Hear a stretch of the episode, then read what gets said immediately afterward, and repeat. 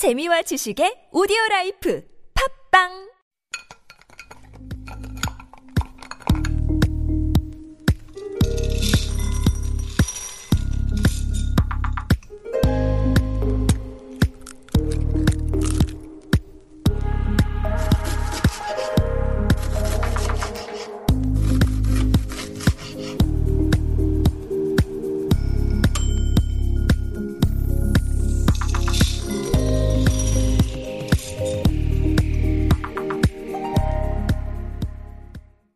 Hello. My name is Matthew Chung. Welcome back to Super Radio. This is Korean Delicacy on TBS EFM 101.3.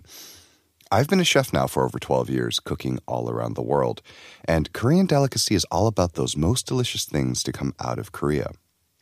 If you're listening to us live, today is our last episode of 2019. We'll be back uh, next decade, I guess, on Wednesday. But so far this year, we've covered so much that I want to go back and recap some of the best moments of 2019. Today's episode, we're digging through the scripts to bring you recipes and some of the best moments from this past year. And we're going to kick things off from our episode. Eight questions that everyone asks chefs when we answer the question Should I go to culinary school? And back then we said the short answer is no we asked, What do you want to cook? Go to the restaurants that do that kind of food, apply for a dishwashing position, and learn on the job. And then the long answer is no, but. And that but is a loaded but. So I personally I went to culinary school, a four-year program, meaning that I received a bachelor's degree, a BA in culinary management. I went to culinary school after dropping out of Reed College, an exclusive club to, of which both Steve Jobs and I are card-carrying members, as an English major. I figured I wanted to make 35 grand a year instead of 30. But really, I chose to go to culinary school because I realized that I enjoyed working my part time jobs in delis and neighborhood restaurants more than I enjoyed comparing the different 20th century translations of the Iliad. For the record, the ranking goes Lattimore, Fagles, Fitzgerald. I don't know about this newfangled Mitchell translation. In any case, here's what I noticed about culinary school. There are three types of people who go to culinary school career enrichment, those who served and cooked in the military or worked in fast food places, chain restaurants, etc., and wanted to reach the next level. Housewives sent by their husbands to become better cooks. And finally, and most tragically, kids who saw an advertisement and thought 80,000 US dollars isn't that much money, and I'll be an executive chef when I graduate. Most of them didn't. Culinary school is expensive, and for those of us who had some experience in the industry, we quickly realized that a couple hundred bucks in textbooks, a sack of carrots to practice our knife skills on, and a willingness to knock on some doors with a skinny resume and to take a job at the bottom of the next level restaurant might have yielded the same results. But, and I said that there was a but, a lot of culinary school grads will tell you that it wasn't worth it. It's easy to look back and say, I didn't learn a dang thing. Over a decade later, here's what I took away from culinary school. For all their good intentions and comprehensive training programs, any given restaurant won't give you a full set of skills. Neither will culinary school, mind you. But for a certain type of learner, let's say the type who is more comfortable learning a language in a classroom rather than through conversations on the street, culinary school might be a better environment to create a foundation for a lifetime of learning. And believe me, cooking is a lifetime of learning. Culinary school also gives you a network and a shared vocabulary. Good jobs are hard to find, and this rings especially true in the F&B industry, food and beverage. Doing good work and making good friends in school might mean that 5 years down the line, the restaurant you busted your behind for closes down, but your old buddy is a sous at that two-star joint across town. They know that what you're about, and your resume makes it to the top of the pile. And since they know you, your school, and the last restaurant you worked at, you're on common ground. And here's the thing I actually had some great instructors. Sure, some of them were washed up chefs that took the job because they couldn't hack it as pro, or they had kids so they wanted a job that didn't require nights. And these chefs were the worst, and they didn't last very long. But the ratio of good chef instructors to bad chef instructors was about 50 50, with the other half being chefs who became instructors because they were genuinely talented chefs who realized that training was their forte. Chefs like Chef Santos, Chef Eid, Chef K, Chef Sayer. And none of these names mean anything to you, but they mean a great deal to me. Instructors who took their job seriously and showed up every day to give it their all. And finally, every town has certain shops that are only staffed with culinary school grads. Maybe that's your scene, maybe it's not, but it's something to keep in mind that there are some kitchens that take a degree seriously, and it's not an insignificant number, at least especially when it comes to the fine dining world. So, is it worth it? My answer is still no, but it's an investment that has a pretty bad ROI, return on investment, after all. Ultimately, that's up to you. It's up to you what you want out of your career, what kind of learner you are, where you are in life. But hands on experience in real restaurants is always going to be the place to start. That way, if it's not for you, no amount of education is going to change that. All right, to continue our 2019 recap, this year was also the year where HMR, home meal replacements, really took a firm grasp on the market. Home meal replacements is basically the evolution of instant food, and only now are companies beginning to fulfill the promise that they made last century when they promised instant meals that rivaled those made from scratch. Frozen dumplings, vacuum packed soups, and shelf stable panchan are blurring the lines between home cooking that takes hours versus minutes. And who's eating it? Well, everybody, really. The increase in purchases from 2016 to 2018 are measured in the millions, and the trend only continues to rise. The image of instant food used to be associated with bachelors or students, and they are still in the lead for microwavable rice. Making rice for one can be tricky, as well as chuk, surprisingly.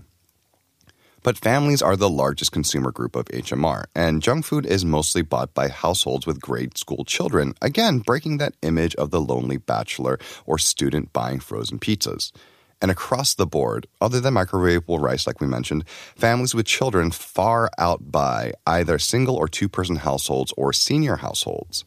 Speaking of which, senior households are emerging as a strong purchasing demographic for HMR which does seem to give the market a little bit more legitimacy. A group which is traditionally known for doing things, well, the traditional way, is finding the value in HMR. But some things are still best cooked from scratch, and one dish that's easy to whip up at home anywhere around the world is takgalbi. So we're going to start with the chicken. If you're doing it Korean style, it'll be a whole chicken chopped into bite sized pieces, bones and all. If not, various boneless cuts of your choice broken down into bite sized ish pieces. A little larger than bite sized, bite and a half sized. You're going to want to get a little bit of color on this chicken, so if the pieces are too small while being boneless, they might overcook by that point. You're going to marinate the chicken in gochujang, gochugaru, Korean cooking wine, soy sauce, minced garlic, minced ginger, sesame oil, and black pepper. You can add some sweetness in the form of sugar, corn syrup, or even grated onion, apple, or pear. Traditionally, it's not too sweet, but nowadays, plenty of places add sweetness. Also, make more marinade than you think you need. It keeps very well for future batches, yes, but you're also going to want to save a little bit for the end. You'll see why in a second. While the chicken is marinating, you can start preparing your vegetables sweet potato, carrots, cabbage, and perilla leaf. I like to slice my sweet potato into thin coins on the bias, same with the carrots. Some places might shred their cabbage, but I prefer large pieces. That way, some of them get a little char, the leafy bits get soft, while the ribs retain a little bit of crunch. And then there's saprilla, kkaennip. You might look online and see that there are a couple of related herbs. It belongs to the mint family, and there's a close Japanese cousin. You might be tempted to substitute kkaennip for any of these. Don't. They might be related, but they taste nothing alike. As sad as it is, your best bet is to forego that floral genni bouquet and instead go for chopped green onion for that fresh bite. Finally, you have the duck. If you're using packaged duck, soak in water for about 10 minutes before using. If you're using fresh, you're good to go right away. Once all of your ingredients are prepped and ready to go, turn on your kitchen hood and open a window. Seriously, it can get smoky in here. Get a large non-stick pan hot. Once you start seeing a little wisp of smoke, add some neutral vegetable oil to the pan. You're ready to start cooking. Add all of your ingredients in together and spread it evenly around the pan. Let it go for a full two minutes without disturbing, and then stir occasionally to cook evenly. At the end, add your chopped kkaennip and or green onion. Finished, right? Well, not quite. So, the best Korean dessert you can have is fried rice. And what we're going to do is we're going to make some fried rice once we've done finished eating all the chicken. You've made a little extra chicken marinade, right? And you haven't washed your pan out, the one that you cooked the chicken in, right? Good. So we're going to take that dirty pan and fry the rice in there with all the leftover sauce and little leftover crispy bits. If your pan is picked clean, here's where that extra marinade comes in. And with this fried rice, it's a blank canvas. Keep it simple with just the rice, sauce, sesame oil, sesame seeds, and some dry seaweed. Or you can go ham on your fried rice with egg, cheese, or heck, even ham. Except you know that we mean that specially processed canned ham, right? That's the good stuff. And speaking of that specially processed canned ham, we're going to end this episode with a bit that never made it onto air. If you joined us a couple of weeks ago, we had a special guest, Abhi Nanavati, and we discussed the influence of the U.S. military presence and how it had and what influence it had on the food of Korea. Our conversation ran a little long, so here's a recipe for homemade canned ham that we just didn't have enough time to get to. So, canned ham, it's basically pate. This is not definitely not just a pro level topic, but it's a pro level recipe as well. If you plan on making this at home, track down a reputable recipe and follow it to the milligram because this is not a radio friendly dish. First step, you're going to save any can from the canned ham that you might have had before. Just keep it, wash it, make sure it stays clean. So, the reason why you're going to do this is because you're going to make your canned ham in that can because you're going to want that iconic shape. It just won't taste the same if it isn't a rectangular cube with rounded corners. Second, nitrites aren't easily available in Korea, so you can either order some online or leave it out. On one hand, you'll miss out on the rosy pink color and that hammy taste that nitrates bring, but on the other hand, this stuff is tricky to work with for a first timer and can be expensive to ship over in small quantities. It's your call.